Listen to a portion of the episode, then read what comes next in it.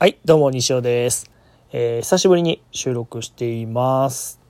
えー、この間ねあのツイッターやってた時にあの僕結構本読むのが好きなんですよ。で結構まあいろんなジャンルの本読んでてこの小説ばっかり、まあ、休日やったんで小説ばっかりこんなん読みますっていうのをあげてたらあのとある鍼灸師さんからビジネス書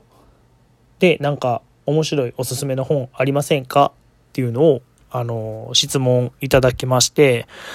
あの僕が特にいろんなビジネス書をたくさん読んできたんですけども、その中で本当にこう毎年読み返す、まあ絶対ここそうやねここごねんくらい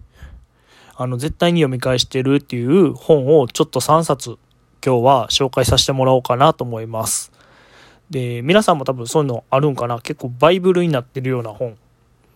ね。まあ漫画で言ったらそうですねいきなり本とかやってきながら漫画の話してんねやけど、漫画で言ったらあの漫画の紹介になってな宇宙兄弟宇宙兄弟とかも僕本当に最初出だしの時から好きで、もうずーっと読んでてもう毎回うるっとくるような内容だったりとか、すごいああめっちゃ勉強になるなと思って仕事に生かしたりとか、あこんな考え方いいなと思って参考にしたりとか結構しましたね。なのであの漫画やったら、えー、宇宙兄弟今僕はおすすめですね。といきなり脱線してあの漫画の話からしちゃいましたけど、今日はねあの本当にさんさつまあちょっと紹介しようかなと思ってます。でえっとね一番めっちゃベタなところ、まあ、これ多分ね起業したりとかビジネスやってる人だったりとか、まあ鍼灸の先生もまあ自営でされてたりとかで一時期話題とかにもなったんですけども、あの絶対これは一回は読んだことある人多いんちゃうかな。うん結構読んだことあると思います。あのななつの習慣ってやつを読みますね。あとスティーブン・アル・コビーさんのあの簡約ななつの習慣人格主義の回復ってやつですね、まあ、特装版なんでちょっといい感じの表紙になっててね、ブックのやつもついてるん で, でちなみにあのキングベア出版のちょうどねあのハンドサイズで読みやすいっていうのとあのー、まあ丈夫合皮でできてんのかなこれとかになってるんで、まあ、破れたりしないしずっと読んでられるっていうのがありますね。でこれ毎年読み返すっていうのは本当に僕が一番最初にハマったというかこう読んでて腑に落ちたなと思う本が本当にこのななつの習慣っていう本 で, でやっぱりこの、まあ、僕のほんまにまだ走り出した時くらいの走り始めの時にあのすごくお世話になった方があのこれ読んでいるっていう話を聞いてあの一番に真似をした本でもあります。なので結構思い入れのある一冊ではありますね、ななつの習慣で毎年いっかい読み返して結構ああそうやなこういうのあったなこれもあるなっていうのが見たりとか、ああ去年これ全然あかんかったなってちょっと反省したりとか、そういう振り返りとかにもよく使ってますね、ななつの習慣。まあ今ね結構漫画とかも出てるんで、最初こう読んだことないよとか本読むの苦手とかいう人は漫画のやつとか読んでからこの普通の活字の本読んだ方がいいんじゃないかなと思います。これすごくおすすめです。で次もう一冊がこれも結構まあ、読む読まんでも結構聞いてる人も多いんちゃうかな。あの経営コンサルタントされてるジェームス・スキナーさんの ひゃくパーセント っていう本めっちゃかっこよくないですか。 ひゃくパーセント ってなんかもう ひゃくパーセント や, やったったでみたいな感じのかっこいいフレーズやなっていうのがあって、まあ ひゃくパーセント 全ての夢を叶えてくれるたった一つの原則っ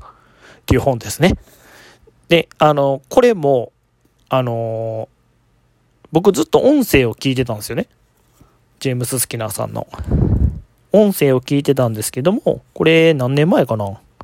にねんかさんねんくらい前の僕の誕生日誕生日にそのすごく大尊敬してるあの T 先生がいらっしゃるんですけども、すごい業界でも有名な方です。めっちゃ自由奔放に楽しんだっていうすんごいいい先生なんですけども、まあもう尊敬してるし友人でもあるしっていう方にいただいた本なんです。でこれも毎年もうさんねんくらいかな、ずっと読み直して、でしかもこれ シーディー もついてるんで、結構移動移動の時にはこの シーディー 聞いたりとか、あとは読み返したりも結構しますね。まあ、これ結構たった一つの原則、まあ、けあの原理原則の話をかなり書いてくださってて、しかもあのただただ読み進めるだけじゃなくて結構書き込んだりとかできる、まあ、例えば一番最初に出てくるところをちょっと読んだりとかすると、な今 ひゃくパーセント って言ってるじゃないですか。パーセンテージの引き上げっていうやつで、本書この本を最大限に生かすために演習がありますよ、記入しましょうっていう内容がありまして、まああなたの今の人生何パーセントでしょうかって、まあ、読む前にまず自分で評価させられるんですよね。まあ、今の健康状態何パーセント、金銭状況何パーセント、人間関係何パーセント、時間のゆとり何パーセント、これからはあなたの人生を何パーセントにしたいでしょうか、何パーセントみたいな。まあ僕これ ひゃくパーセント って書いたんですけどね。で、そのような人生手に入れるためにどうしますかってと書いてあるんですよね。これも最初は書き込んだけど、あ、一番最初こんな、まあさんねんまえこんなこと思ってたんやなっていうのがあったんで。まあ読まないですけどね、ここでは。気になったら個人的に聞いてみてください。まあそんなワークもやりながら読み進めていけるんで、結構毎年ワークができるような一冊になってます。なのでぜひぜひ シーディー もついておすすめなんで、皆さん買ってみてください。僕はもらいましたけど、すごいいい本なんでおすすめですね。まあこれがにさつめで、最後まあ最後は、まあ、これも結構読んだことある人多いんじゃないかな。でかなり古い戦略的な本ではいいかなと思いますね。あともう僕最近漫画もう一個またまた漫画の話してるけど、あの気に入ってるのがあって、キングダム、まあ中華の話ですよね。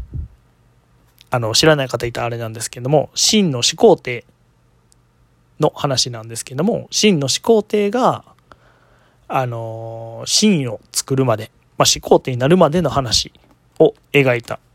漫画なんですけども、まあそれでね、まあ、中華で出てきたから紹介してますけど、まあ結構僕歴史も好きで、あの孫子の本です。これ次紹介するのはね、まあこの方もすごい有名ですよね。最高の戦略教科書孫子ってやつですね。森谷敦さんかな、淳さんかな、中国の古典研究家っていう方が書いた、本当にえっとね真っ赤っかの本です。真っ赤っかの、そう最高戦略の教科書っていうのをね、これもあの結構大好きで読んでます。あのまあ孫子は何が言いたいのかっていうのと、あとは孫子は現代でも活用可能なのかっていうあのふたつに分けて、あのすごい身になるための本、まあ、ステップを踏んであの書いてくれてる本で、結構ねあの読みやすいですね。もうじゅうさん、じゅうよん、じゅうご、じゅうろく章、にじゅう章くらいあるんですけども、まあ、例えばえっとねそもそも戦略と戦術の違いとはどう違うのかであったりとか今今の時代でめっちゃ大事やなと思うのが、この情報の話ね。情報格差のある状況での戦い方であったりとか、情報格差が作れない時の戦い方であったりとかね、めちゃくちゃ面白いですよね、ほんまに。なんかこれを読んでキングダムとか読み直すと、いやますますこのキャラクターやばいなみたいな思ったりとかするんで、ほんまにこの孫子、こいつもおすすめですね。あのぜひぜひ探してもらって、まあ、これ聞いてね Amazon で速攻ポチってもらってもいいですし、僕これは多分ねブックオフで見つけました。ひゃくえんで買ったんちゃうかな。せんはっぴゃくえんの本ひゃくえんで買ってご、ろくねん読んでます。ほんまにめちゃくちゃおすすめです。これ何回読んでも面白い。本当にね、例えば追い詰める以外の勢いの出し方はないのかとか、これねなんかスタッフさんに貼るところやったかやったらめっちゃ使えるんじゃないかな。弱者はどのように振る舞えばいいのかとかねもうまたねこうやって見てるとラジオ収録しながら見返しちゃうんですねもうめっちゃ面白いんでぜひぜひ、まあまあたまにねこういうのをまた紹介したりとか、なんか面白い教材とかあればどんどんどんどん紹介していこうかなと思いますので、ぜひぜひあのチャンネル登録よろしくお願いします。それではまた。